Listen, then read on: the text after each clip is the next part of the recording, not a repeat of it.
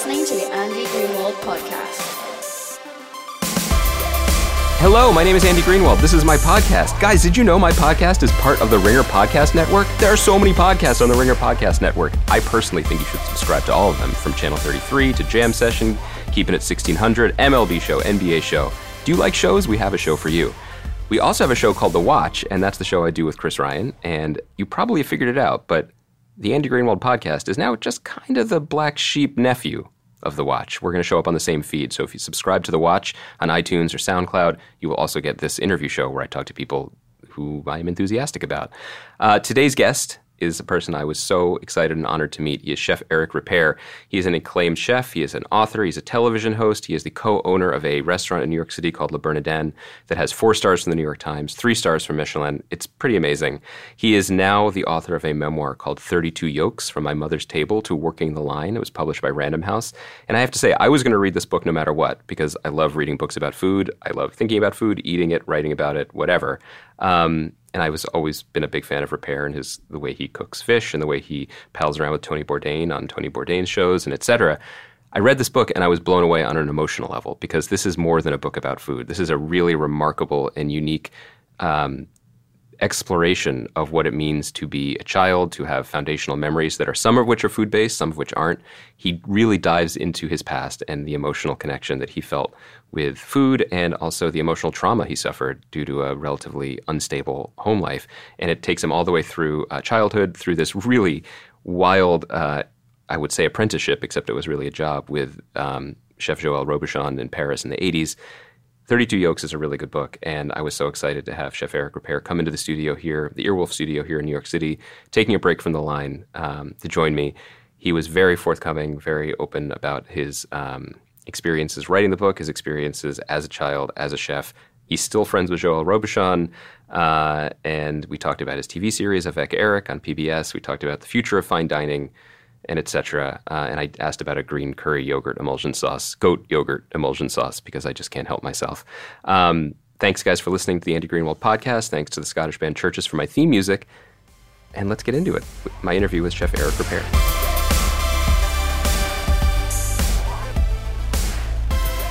I have to say, I, I was going to say even before we began the interview, I, I, met you briefly a few years ago just to shake hands at uh, at one of the 0.0 events. Oh yes, um, oh yes, those crazy events. But one of the ones in the basement of the Ace Hotel for the the show, and it was such a perfect moment for me because in the moment I was introduced to you. Uh, Tony Bourdain and Sean Brock were busy showing you that they had a secret stash of Pappy, of Pappy Van Winkle behind the bar. Yes, which I remember is, that because I know you know, having I had Tony on the show before, and yeah. I know that some of what he does is for camera and who he really is as a person. Yes. But to have that image perfectly played in front of me that he really was sneaking you whiskey behind the oh, counter. No, no, he was, he was. It's that, not, it's not all an act. That's not was was not part of any show. no, it was, it was real. And I imagine real. the show that went on after that moment was probably more intense than any show we've seen on TV For because sure. that bottle went. For sure, the bottle went pretty quickly. Well, that was the idea, right? no, but I, to your credit, you acted very um, uh, modest. You said, well, maybe, I don't know, maybe just a little bit. Uh, well, I said that many times. yeah, okay, sorry, so, that, was, that was the strategy. Um, I'm very excited to talk to you about. Oh, we started, by the way. Okay. Um, okay. But uh, about uh, about uh, your, about Le Bernardin, about your restaurant, about your career, but I specifically wanted to to frame the interview around this amazing memoir that you've just put out this year, um, 32 Yolks. Um, I found it incredibly insightful, but also very moving. And that's specifically what I wanted to talk to you about, even more than the food aspect of it. Um, sure. would you like a little bit of whiskey now, just to get? yeah, I should have some to prepare. Um, I, I, guess just begin at the beginning, which was why why the memoir and why now? Why was this the time that you felt mm. it hmm. was right to to revisit this part of your life? I was approached by a Random House when I was 43 years old Today I'm 51, so it took me a long time, I right? See. But for two years, I was contemplating the idea. Didn't believe in a of, in, in a memoir. I was I thought I was way too young, and I didn't want to write something just to write something. Mm-hmm. I wanted some some storyline that will be inspirational, mm-hmm. and I honestly believe that I didn't really have an interesting story to say. But then, after two years of good harassment. Right. um, I took a page of, and I, I, wrote on the page um, the chronology of my life as a young child and so on. And I was looking at it and I was like, I have something to say. Ah. And that was the cue Are you to start the project. Are you a person who lives a lot in the past or in memories, or was just the act of doing that um, eye opening? No, I'm very much in the present, actually. Yeah. I do not, I'm very uh, at peace and reconciled with the, past. Uh, I rarely go back into it. And then I, I'm really focused on now. This is what is truly astonishing about the memoir, and why I recommend it to people, even people who don't have never heard the word nappe. I think would get something from this this memoir for precisely the reasons that you're saying. There is an incredible spirit of generosity in the memory, which I think is very rare and hard to come by. In that you, from the perspective you have now, you treat the characters, the actors in your life, Yes. heroes and villains, Yes. with a certain amount of um, empathy. Is that fair to say? Oh, for sure. And actually, the villains, we changed their name as well to make sure that they are not um, recognizable Right, so they're not strung up and by their name. Right. Uh, uh, that's for sure.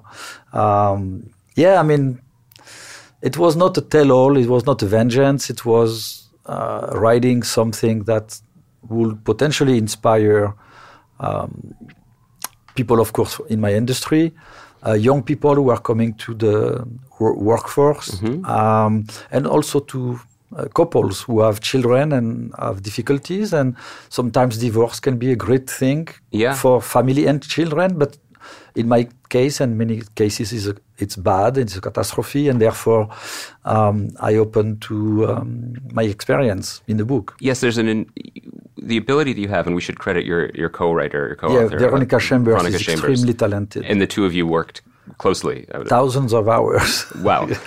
Just- and you did you do work actually at the restaurant? Is that correct?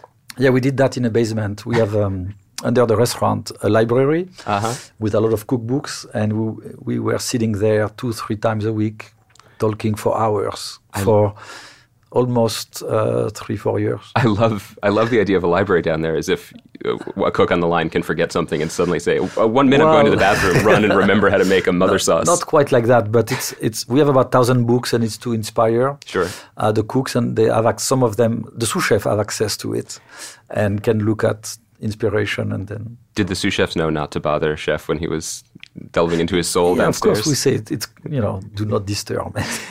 do, do you think the chef's mentality and the and, and the, the need for for preparation and, and mise en place helped you divide your time when you were working on the book in terms of all of your obligations from the restaurant to TV and beyond? probably, I mean, you know, I probably apply in my life. Um, uh, the wisdom that we accumulate in the kitchen to organize ourselves, Right, organization and is key and um, I probably apply that to the book as well, for sure. in the way you approached it and Yes. divided it. Uh, well, I wanted. Well, it's. I mean, the chronology was simple. I mean, from age four to uh, twenty-four, so I, it was easy to go by by year. And then I wanted to make sure that we were very precise and detail-oriented um, in, in in the description of every scene, and and uh, because. Very often it's a bit controversial, Mm-hmm. and I wanted to make sure that nobody's going to come back at me and say "Eh, it was not really like that. No, Right. it, it was because we went into those tiny, tiny details. I feel like since this is an audio medium, I need to describe the fact that when you were talking about the period of time, your hands were basically gesturing to a large fish, and when you talked about each chapter, you appeared to be removing pin bones from yes, it. something like that. That's the training of a chef. that was amazing. I saw the beautiful fillets emerging. Um, I- so, the th- yeah, so uh, specifically about your ability to write about your childhood. Can you, um, for people who have not yet read the book, the book begins with your parents uh, before you were born. You described their meeting, who they were. Yes. And for a brief time, there, it's an almost impossibly glamorous um, For sure. uh, life in Yes. south of France. Um, young people, attractive, cosmopolitan people. Uh, your mother was uh, elegant. She ran a dress store for many years. Uh, your father played the horn. Is that correct? And Yes. loved jazz and Uh, his day job was to be a banker. right. But, he had he had a second life. I was making him even more romantic. Um, but is is that a fair description of what of what for you were sure. And they were living in Saint Tropez in the 70s. Um, Not bad. it, it's not bad, but when you think Saint Tropez 70s couple, uh, Those two things don't always go uh, yeah, so they didn't. The couple didn't survive those years. Right. It- the the memories of your, you, the childhood memories are so close to the surface in the book, and they're so deeply felt, and that comes across in the writing. were you able to ac- equally access the happy memories of when they the brief time they were together as you were the, the difficult memories? Yes, I am v- very candid about my past. Um, I, I can remember the good memories, obviously, and, mm-hmm. and, they are in the book. And at the same time, the painful ones, of course, I, I remember. Uh, and and um, I have no problem to share the good and the bad. The, but there's a there's a, a, vulnerability to that because I think that one thing that we forget as we get older, as as things you know calluses develop or whatever, is how pure uh, child childish emotion is. We say childish almost as if it's a pejorative, but that it's, but it's not. No. It's a very pure feeling, and it's yes. almost too intense to, to look at, even yes. in memory. Children, young children are extremely smart, and we know that. Um, and they see everything and they absorb everything with uh, the eyes of a child, like you mentioned, which is very pure in a sense. And um, I went back into into my childhood, and I wanted to write the book with the eyes of that child. Um, and then when I passed my childhood and when I went into the kitchen, mm-hmm. I wanted to write the book from the young Eric Ripert that was 17 years old in the kitchen, not from Eric Ripert who's 51 today right. and is looking at his past. So I, I immersed myself into the past and it, it was actually an easy process to be 17 again and 18 and 19, 20, 20, I mean, whatever it was. Was it equally easy to be six, seven, eight though? Because the, the events that you describe with the breakup of your parents' marriage, um, the, the entry into your life of a stepfather uh, who was, I don't want to say borderline abusive, was abusive. You know, he was abusive, um, for sure. That That's, I, I, guess what I'm saying is when you go back to 17, 18 year old um, Eric, who was going to the kitchen for the first time, there's a very clear through line in your professional life sure. to that person. Yes. Um, obviously, there's a through line through the, the happiness and the pain of your childhood to mm-hmm. who you are now as well, but yeah. might not be as easy to access or as pleasant to access, or, or, very, or even to identify. I was very surprised that my long term memory is pretty amazing. It certainly seemed to be, yeah. And my short term is really bad. so um, That's the I, I, I, I give up something over the years, but but the long term memory is incredibly uh, vivid. And when I, if you ask me a question about my childhood in in a in the south of France or in uh, in Andorra or somewhere where I grew up, I can go back to the to it immediately. Um, I can remember the smells, the colors, the the everything, the mm. surrounding, everything very vividly. Were you aware in your childhood? You seem certainly in, in the writing of the book very aware of um, almost the duality of your childhood. And on one hand, you are you were being um, treated very well in terms of your access to great food, sure. um, great restaurants at the time. Your mother sounds like an amazing. Sh- Everyone in your family, by the way, the jealousy yes. is very, very strong on this side of the microphone. But um, but but also the the the pain uh, that was there too. Um, mm-hmm. So were you aware at the time of almost the extreme, the split extremity of your experience that you were yes. living very well in one sense, but internally there was something else going on? Well, for sure. I mean, I was spoiled definitely for lunch and dinner. Um, I was living in a uh, in a very uh, wealthy uh, environment, a very protected environment. Mm-hmm. I didn't miss anything that I needed materialistically. Emotionally, of course, uh, when you have uh, parents who are, are, divorced and you're dealing with a stepfather who's a bully and you have challenges uh, here and there. Um, uh, it creates uh, some sadness. Uh, it, creates uh, potential anger at times, and and you know it was my life like that. On one side, I was very protected. On one side, I was missing a lot of not only affection, but you know um, closeness with with my family. What was the experience like um, admitting? the anger that you harbored towards your mother at the time. It does sound mm. like when your father left the house. Yeah. Um, you described being very angry. Well, she left him. Or she left him. Right. The two of you left and moved away. we left. Uh, you were, ang- but you were able to express the fact that you were very angry at her at the time. But yes. you wrote it with this air of understanding and empathy towards what she of was course, suffering. Because it's always cause and cause and consequences. And if my mother left my father, it was reasons. But at the time, I was a young child, and my mother didn't want to explain to me in details why she took that decision.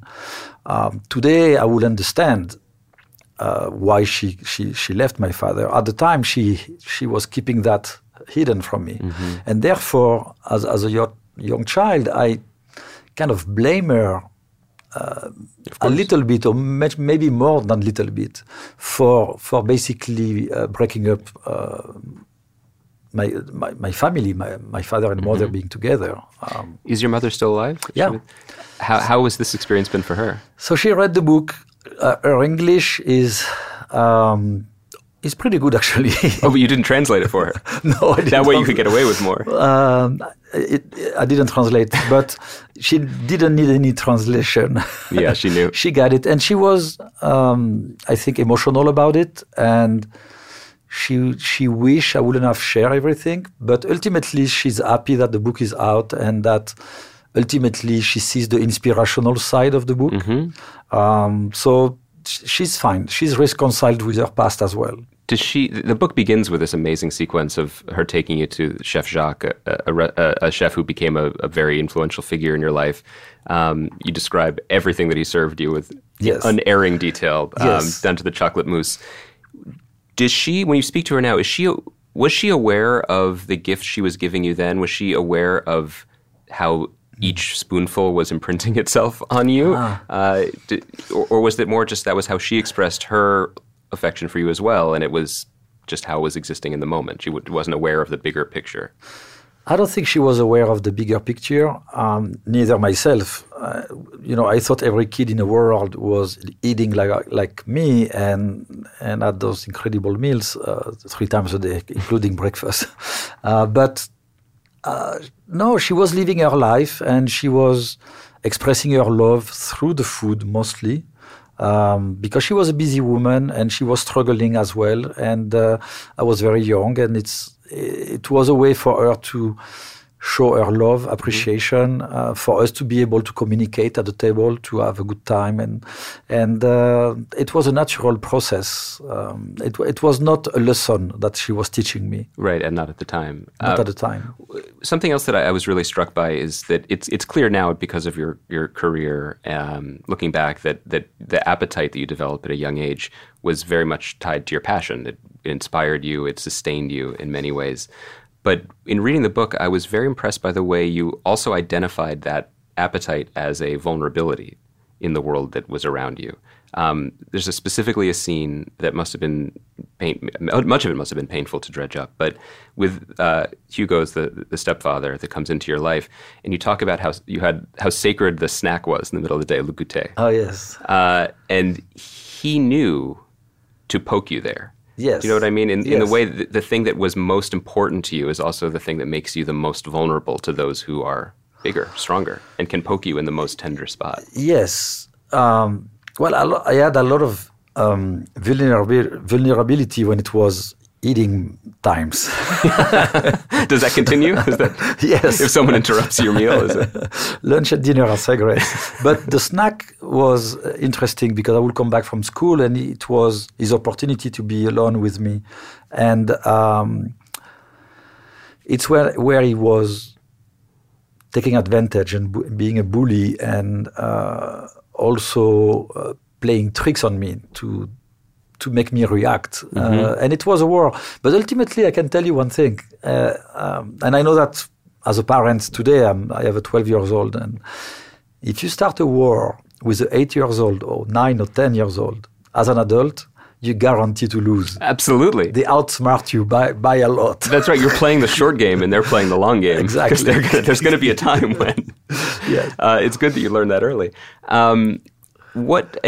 And obviously the, the book continues with your, your childhood and, and your early experiences um, in culinary school, but I wanted to, to jump forward slightly to when you make it to Paris. Um, how old were you when you arrived in Paris?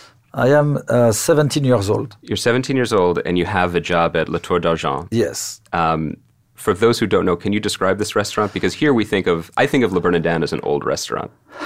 Tour d'Argent was 400 years old. Is that at the time? At the time, 1982, 400 years old. Uh, the king uh, was going there. It was the restaurant of the kings. For many generations of kings, during the French Revolution, they destroyed La Tour d'Argent because it was a symbol Ah, of, yeah, of, the- of the royal uh, status. Uh, they rebuilt it. Uh, then it was called Café Anglais. Actually, if you watch Babette Feast, she's the chef of Café Anglais, which is La Tour d'Argent. Ah. And then the name came back again, La Tour d'Argent. Anyway, they were celebrating their 400 uh, year anniversary. I was 17. Uh, they were three star Michelin at the time, at, the, at their best um, in 1982. Yeah. this is I, I don't think there is a, a, a comparison in this country to something that is that that old and still as essential or it seemed as essential to the to the life of the, the city or the country. Is that fair? I think it's fair because, I mean, I have never seen a restaurant in, in, in America that is 400 and something years old. No, I think I think if you make it to forty, you're pretty remarkable in this country. Um, one of the things that I love when you write about arriving there is that you seem you admit very readily that you seem to have no real skills for, for being there, Yeah. despite your education that you had just completed. Yes, I mean, look, we we all went to school. I mean, hopefully, and uh, when you graduate, you're very proud, and you have your certificate in your hand, and and you you're ready to go work in any field. I mean, my field was the kitchen, obviously, but anyone who has a graduation uh, believes is going to be helpful and has mastered a lot of uh, challenges and is uh, ready to help. That was my attitude. But in fact, when you graduate, you're a beginner. Um, and and in the kitchen, you learn very quickly that you are a beginner. Yeah. of course. And it's a, it's an, it's natural. It's normal for everyone. Nobody is born with knife skills. Yeah. you have to be trained. Nobody is born with many skills that are required in the kitchen or any other field. You learn uh, most of the time the hard way. Um, if not, if it's not the hard way, very often you don't learn fully the experience. Yeah. So I was very lucky to learn everything 100% right away. Right at away. 17 years old. But you had no choice. I had Uh, no choice. But you, you, you do speak of the fact that despite not having the knife skills necessary or the collaborative skills necessary, you think maybe the fact that you had good taste or that you came from a different region of the country, these sort of intangibles helped you. And I was wondering if now, when you are hiring people for the restaurant, how do you consider things that can be taught and things that cannot be taught uh, when hiring people? Well, we can teach skills and discipline and rigor and, and, and knowledge about ingredients and so on. But one thing we cannot teach is talent. So the ta- someone who has a lot of talent potentially will be able to be not only a craftsman, uh, I, mean, someone, um, an expert in craftsmanship, but someone who will, will be able to create and basically be an artist in a sense, if we believe that cooking is an art. Someone who doesn't have that talent will be a craftsman. And, and And it's a big difference. It's like someone who's able to have a vision and, and create, or someone who's, and it's nothing wrong about that, but someone who's uh, duplicating and doing it the proper way, but without any um, any other quality. You know, it's like someone who who's going to be painting a building perfectly, mm-hmm. and it's perf- It's okay. I'm not. I'm not being condescend- condescending. But you have someone who can create, see a wall, and suddenly create a mural, right. and that's the difference. And someone who's going to do a beautiful mural has to have l- mastered the art of painting a wall, and then have that extra talent. Right. Um, Picasso could paint a field of flowers that, quote unquote, looked like a field of flowers before he became Picasso. Or, or, or Dali could paint a clock that wasn't melting Yes, before he learned to melt it. absolutely. Do, do, you- do you have, though, is it as simple as having a, uh, a test? At the, not a test, that's the wrong word, but uh, something that you look for specifically? I know there's a probably folk tale, you know, about the chef saying, cook me an omelet. And then, and then in that omelet, you see the chef's past, present, and future. Or is that way too reductive? I think that was the old, old, old school way of uh, hiring people. I don't care if they know how to make an omelette. It doesn't matter. Um, we hire people on on on the fact that they can be team players, that they are passionate, um, that they they have a certain understanding and experience in the kitchen, but it doesn't have to be too much. Then we take care of the rest. They they work hard. Our duty is to make sure that we're going to give them uh, as much as we can the right education, and potentially, if we see someone who has the gift, to push him to the extreme in a, in a nice way, Yeah. of course. So we're, we're But- coming to the not nice yeah, way. in a nice way, of course. But um, you know, the, in a kitchen, the most difficult thing to achieve is the sauce, because the sauce, as it's basically catching flavors in in a liquid, right? Which is very difficult to do, and those those flavors have to be stable. And um, it's when we see the talent in a cook at that stage. It's when we see someone who has it or doesn't have it. If you don't have it, it's very difficult to to go further. Um, and I give you an example. When you make coffee or tea, when you, when you brew the coffee, you drink it right away. It, it tastes a certain way. If you wait two hours, it's different. 4 hours later is another flavor. At the end of the day, it's disgusting. so imagine uh, a sauce where you have 10, 20 ingredients, um, and you're trying to uh, balance that sauce and stabilize that sauce for a couple of hours. It requires an enormous amount of knowledge and talent. The talent that, and knowledge that goes beyond uh, three lines in a cookbook. Yeah. It has to. You have to be alive with it in the moment and Abs- shift, responding to it. And, You cannot quantify flavors. They- they do- It's like music. It doesn't. Ex- it's not tangible. It's in your head. Mm-hmm. Um, flavors of mushroom, sage, whatever you, you decide to captivate, do not exist as tangible. They are in in your head, Mm. and and your palate guide you. So it's very tricky. Uh, and some people are never able to do that.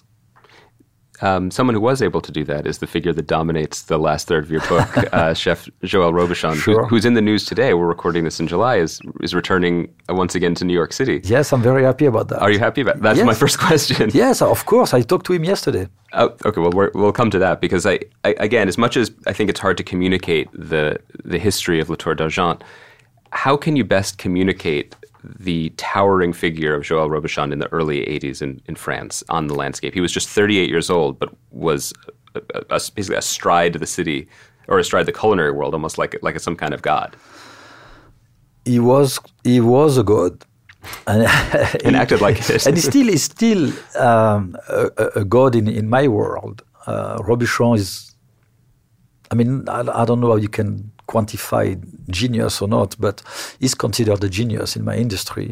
And um, he was very young. He was the talk of Paris. He was then he went to Japan and then he, he expanded his reputation throughout the world. He was considered the best chef of the 20th century.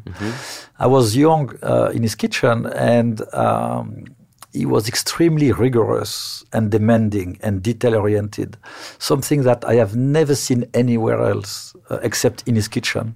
There's a, and I think it's worth noting that um, I think it, as much as it exists in the American imagination, the, the the domineering head chef, I think often the, in the imagination it goes to a place of, of physical violence and abuse. It doesn't seem as if Robuchon exhibited that so much as it was this unrelenting disappointment and and uh, criticism and no matter what you did and you did as you describe well in your book you did everything good and bad Good and bad. it was never enough No, because um, perfection is very subjective.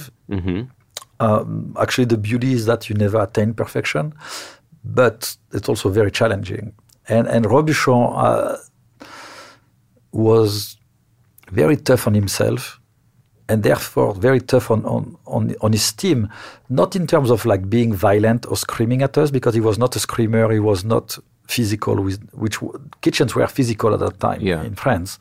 Um, he was not like that, but he was um, so demanding, and when he he would not get the result from from the team that he was expecting, you could see the pain in him, like like killing him, and at the same time, you know, he will come at you and and talk to you and say, I, I can't believe you, you did that. I mean, test it. I mean, it's, I don't see the flavors. And he will go on and on and on. And it, it was um, something almost like laughable, but not, obviously when you were the, the victim of the criticism, you were Not not, laughing.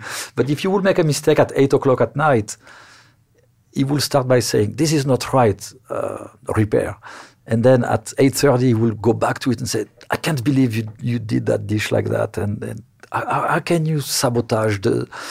You have no respect for the ingredients, and then at ten o'clock at night he will come back and say no, really, you want to kill this restaurant? I mean, you don't care about the clients, you don't care about your career, you, you want to do, I mean, and he will go on and on. And then for weeks, he will remind you the mistake that you made. Uh, and I think he really felt it. In, I mean, he, yeah. he, was hurt inside. He could not let it go. He could not, he could not let go. You, you describe this dish that has the, the most boring name of all, a cold lobster salad. Oh, God. Uh, it is anything but as simple as described there. It's, it's a masterpiece it's a masterpiece, but it is essentially not reproducible. It's impossible, and yet you did it. And yet we did it. Um, his demands were, in, to our views, uh, irrationals, and we thought we would never be able to do it. But everybody in the team was pushing himself so hard, and we were working so hard for him uh, and with him because he was with us. He's not, he was not this kind of chef who just appeared right. uh, at lunchtime or dinner time. Uh, that miracles were happening, and we were able to do things that look like it's not going to happen ever in a century. On this salad, there was something like 90 composed dots of sauces yes. that you had to just hand. Dots were part of the decoration of the plates, and it was uh, tiny space in between every tiny dots that were basically all over the, the, outside of the plate, and then the plating of the lobster and the vegetable. It was just crazy, insane. But this is where I, I, I my, my head goes starts spinning because Picasso didn't have to paint the same painting twice and, and it, you begin to think where is the division between artistic genius, which the dish was when he, he composed it, For sure. and then he composes it once and then asks you to reproduce it. Yes. Now, I think cooking in general, and tell me if you disagree, is this interesting collision between between art and work and, and repetition and inspiration. Yes. But ultimately, in cooking, we have to be um, consistent. Yeah. Because it would be very unfair for one table to have one dish a certain way and then the other table to have it differently, or for you to love one dish because it's a, again in a certain way and then come back a week later and see the dish completely change. Uh, so we we have to have consistency and uh, and consistency is very very difficult to to keep, um, to attain and to keep, and and therefore uh, whatever duty I had in that kitchen was already difficult, but the, the, to make sure that we were able to reproduce uh, 10 times a night, of, mm-hmm. it didn't matter how many times we had to reproduce, was um, something that is borderline a miracle. But does did a little part of your soul die every time you, you, you labor over this, you accomplish this impossibility, and then maybe you peek in the dining room and you see some businessman not even look down as he smears the lobster I, through the sauce? I didn't have time to think about that. You're already making the next one, right? I was I was just so focused. Right. Um, but I'm ultimately very grateful about Joël Robuchon, who, who's my mentor. Yeah, you, uh, you, you, speak of him beautifully. You, you call him your hero. Yes, uh, at that time for sure, and and today he still is. Um, and I talked to him uh, last night. Uh, he's coming back to New York. He's happy to be back, and and I think it's a great addition to the city. Well, you you um, talk about your time there, um, how all the young chefs reacted to the stress differently, and you describe your own reaction as you would be the tourist. You would outwardly yeah. be calm. Yeah. You would show yes. up, make your coffee, never be rattled. Yes. Um, that's amazing. That's an amazing performance. but you know, as and, and, we can talk about this a little bit more in, in a moment. But you you you speak often about Buddhism um, and and the role of being present. You said right when we sat down in your life. Is it fair to say that at, at that time the outward tranquility was not necessarily matched internally? And if not, when when did that divide begin to mm. to balance out? I, I, discovered Buddhism actually when I went uh, when I came to America, and I started to really study uh, in the mid '90s, mm-hmm. end of the '90s. Um, today, I, I, definitely practice every day, and mm-hmm. it has a huge impact on my life. That is translated in a secular way. Yeah, uh, there's a huge presence throughout my book, life, and and and uh, you can uh, maybe feel it in a book. Um, at the time, it was a passive aggressive reaction to the discipline and the rigor of that kitchen. Yeah. And I didn't want to show that I was neither scared or stressed or anything. I just wanted to show that I was cool. Right. even if you even if you were inside, not. I was boiling. yeah. Um, but I, I remember some guys were shaking so much because they were so stressed, and I was like, I'd rather to die than shake. But I, inside my, my stomach will be like a knot, you know. But I will never ever shake. My my precision was incredible.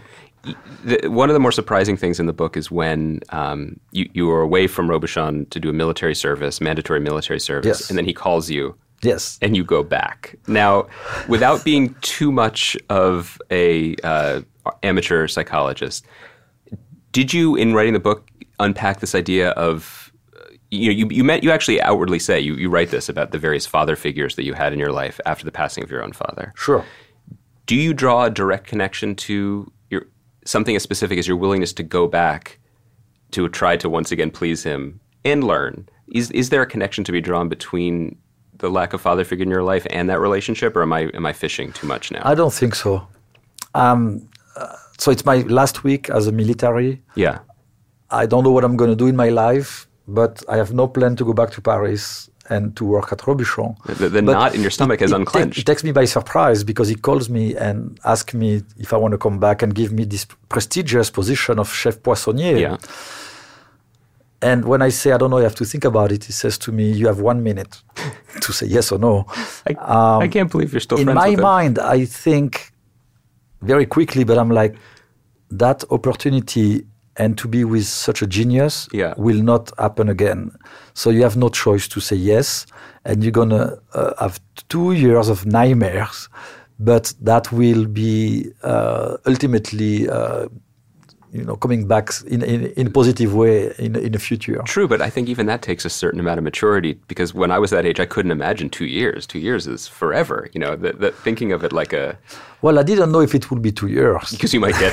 You might, I was like, maybe I'm, not, day one. maybe I'm not going to make it. But, right. but you know, he told me, he said, look, because I told him on the phone, I was, I remember saying, look, I'm not capable of, of doing the task yeah. that you, you're giving me. And he said, don't worry, we're going to teach you. don't, don't, don't even think about it. Yeah. It's, it's, it's, we understand that you don't know how to do it, but you will in, in, in a, after a certain period of time. And, and you did. Um, yes. The, the book ends with you departing for America for the first time. I Yeah. hope that means ending on a cliffhanger means that there will be a 33 Yolks, that there will be a sequel at some point. Uh, lately, I'm just like uh, thinking about the book that we just did. That's right. I don't want to rush you. And and uh, I'm not thinking about uh, uh, another another book, but you never know. I, I wondered because you don't get to the part of America. I, I was wondering if you could tell me a little bit about what unites French chefs in America. Um, because from a outward perspective, you, you speak a little bit about about um, uh, Palladin in the in the book. Jean-Louis Palladin who was you in went to. Washington, yes.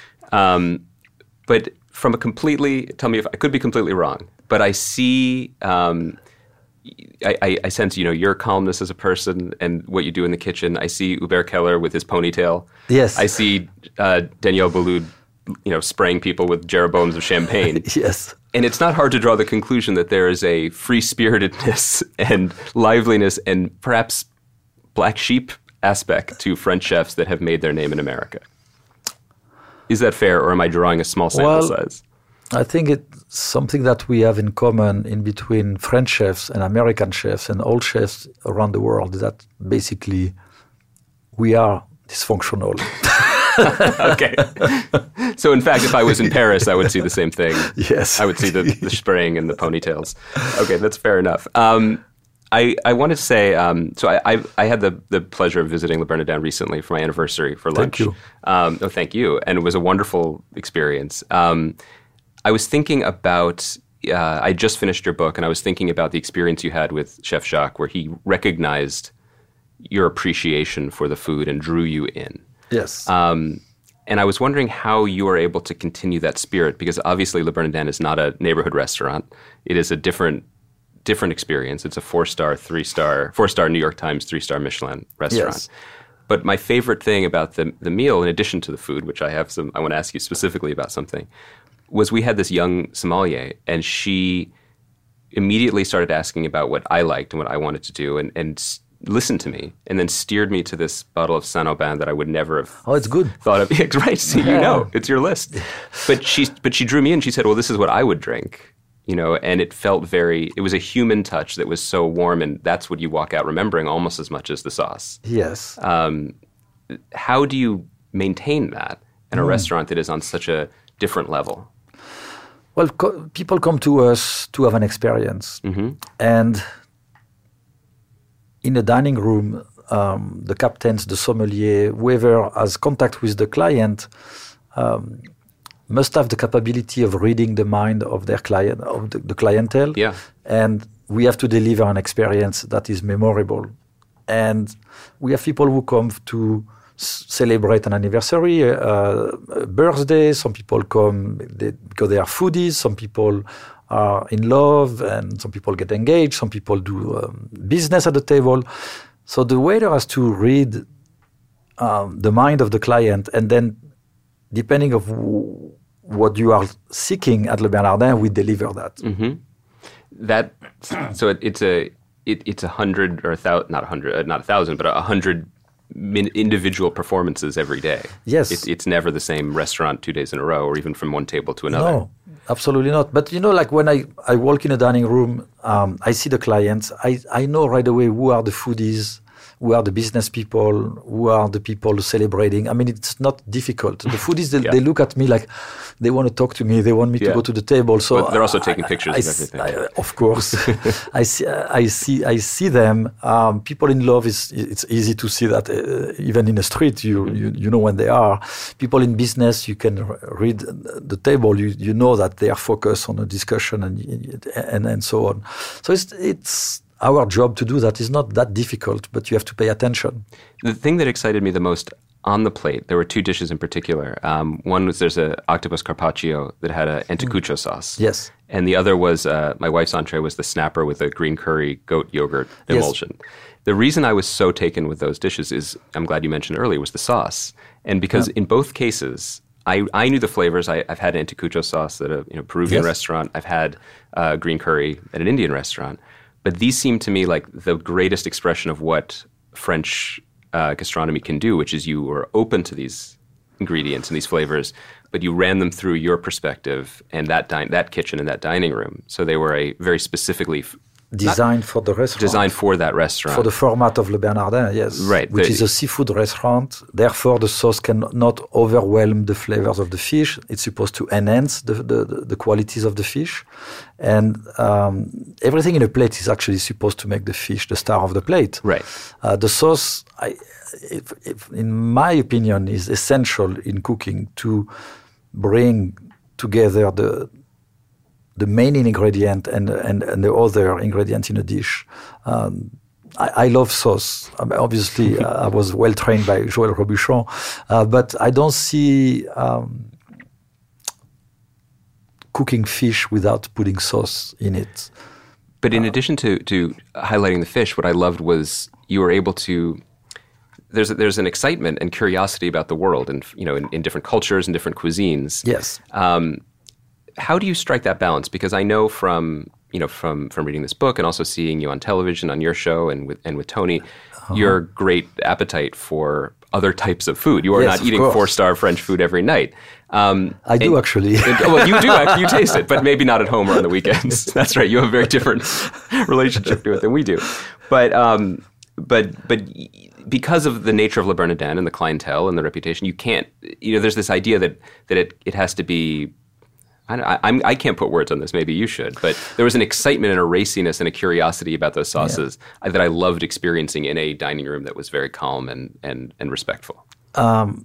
the fact that I live in New York exposed me to many different cultures, different flavors, different ingredients. Uh, I, I eat out, of course, to see what's going on. I travel as well.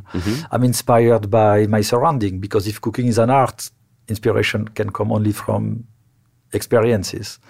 And therefore, I bring that back into the restaurant. Um, and, and we work on dishes inspired by experiences that I had or some sous chef um, who closely work with me had. And we make sure that we bring it um, to Le Bernardin making sure that uh, the fish will remain the star of the plate. Um, so it means that we can have like some strong flavors, Mm-hmm. but never too pungent, never too strong. Um, it, we always look for a very harmonious combinations. But one of the main takeaways from from this book is your deep, deep love of a more um, rustic cooking. You- Yes. you, you speak so beautifully of your experience with a farmer named Georges Yes. and your experiences with him and at his table, um, which is a very different sort of cooking and a different sort of eating. Do you feel any desire to um, bring that to New York diners or to diners at a different restaurant? Because, as you said, Le Bernardin is a specific restaurant. It is. Yes. It is your co-owner. It is your home. But the fish is the star there. You're never going to have a, a, a dripping roast of something on the menu there. No, I'm very, I'm very passionate about Le Bernardin and very dedicated, and it takes my entire uh, professional life. Yeah. Um, I have a restaurant in Cayman Island as well called Blue, which is basically Le Bernardin by the beach in the Caribbean with a sense of place as well. Um, I have no desire to expand or do anything else. I'm very content uh, being an artisan in that restaurant, taking care of the kitchen, taking care of uh, the interaction with the dining room and the clients. And and right now, I'm not thinking of. And for years, I have not been thinking about opening anything else. Yeah. I, I guess selfishly, I just want to be able to access these same flavors that you described so well in the book. And I'm not going to Gascony anytime soon. So, you know, I, my experience in a farm actually was, and, and eating soul food, basically from the south of France, was essential because I believe that uh, refined food without soul food, which is basically the backbone of the of the dish, uh, is just pretty food and it's boring. I, I can imagine. I wanted to ask you, since I have you here, about um, sort of the lay of the land. You're you're you're obviously a very busy and working chef in New York City. You you see what's happening here. You see what's happening across this country and across the world. And you know, I I, I loved watching your reaction to the bistronomy movement in Paris and the episode where you went with Tony and saw a city that seemed almost like you didn't recognize the city you knew better than than, than most. Um, at the moment, you know, it seems that in New York, the highest and the lowest ends of dining are the most robust. There's Le Bernardin is Le Bernardin. It is a beautiful experience. Thank you. We, we can now get some of the best fried chicken sandwiches in the world at For like sure. nine different places. yes, of course. Is there a middle way? Do you see a future for a middle way? Um, have you been inspired or surprised by something that, that suggested to you, oh, this this woman's figured it out, or or this group of chefs is to watch in a, in a way to sort of bring the best of both together to the table for a for not maybe not a Friday night dinner, but a Tuesday night dinner. I think it's easy to define fine dining, and and uh, the rest is very subjective. What is what is the middle way? I mean, what is I guess I, I don't I don't know either. I'm just curious because you know I, I, I I've been to Le Bernardin for a birthday and an anniversary. yes, Um, I can go down to, to Fuku or to, to Shake Shack. sure. Um, so Shake Shack is definitely uh, not fine dining. No. we know that, but it's well done. it, that's what I mean. So I, I love it and I don't look Yes. down on it in any way. And then in between Shake Shack and Le Bernardin is is an entire universe, right? Yeah. Uh, a lot of space, and I think it's it's a lot of young chefs or, or restaurateurs who don't have the budget to build a restaurant like Le Bernardin. I mean, today, if you were building Le Bernardin, it would cost probably twenty million dollars. It, it, it's not even a rational in terms of, of business model. Um, therefore, you have some very talented people who open restaurants who are smaller in scale, and they can do some great food, and you can feel the warmth of the service. Uh, it's a different experience. It's not fine dining um, for for uh, budget reasons, but uh, in New York, I think we have we have a lot of small restaurants like that. Yeah. in different areas uh, in, in the five boroughs actually. it seems like one of the most essential things about a restaurant is that it needs to know itself. It needs to have a sense of place and, and understand what it wants to do as opposed to wanting to do Yes, everything. Um, absolutely. if you try to do everything, you'll do you'll do nothing. I guess. Well, you have to be loyal to to your own taste and and soul. Um, and finally, you know, I know um, you do a lot of your friendship with Tony is very much part of the public imagination at this point. You do television shows with him. Uh, he drags your name through the mud on repeated repeatedly. Um, but for as much as you know, you've even done the tour, which is good and evil, and, and you Oh play these roles. yes. But uh, you know, in in in in reading this book and and and getting to know you better through the page and, and watching Avec Eric, which is your television series on on P- on public television. On PBS, then we did uh, one year on Cooking Channel Oh, that's right, on Cooking as well. Now it's on iTunes. there's uh, the the thing that the through line through it is the same through line that I would put to Tony's show, which is there is just a deep attitude of curiosity at the root of it. Yes. And it's interesting because I think it's possible to be a, an, an acclaimed and accomplished chef and have your your brand, so to speak, be expertise. You are an expert in many things, but on these shows, you are passionate with you're passionate and curious, and I feel like that's what draws people in, and I find that very interesting to watch. Well, if you're not passionate, if you're not curious, if you're not humble, because ultimately being curious and passionate means being humble. Mm-hmm. In that case, you are blind and deaf, and you you don't progress, and you static, and you get bored, and you die. well, is that it? well, I feel like very Bourdain answer. That's perfect. We, we started with your childhood and we've ended with projecting death. I, I don't think there's anywhere else to go except, except to the bar. Um, Chef, thank you so much for taking the time to talk to me. And, and I do hope you'll consider another book in a few years because this is a great one. Thank you so much.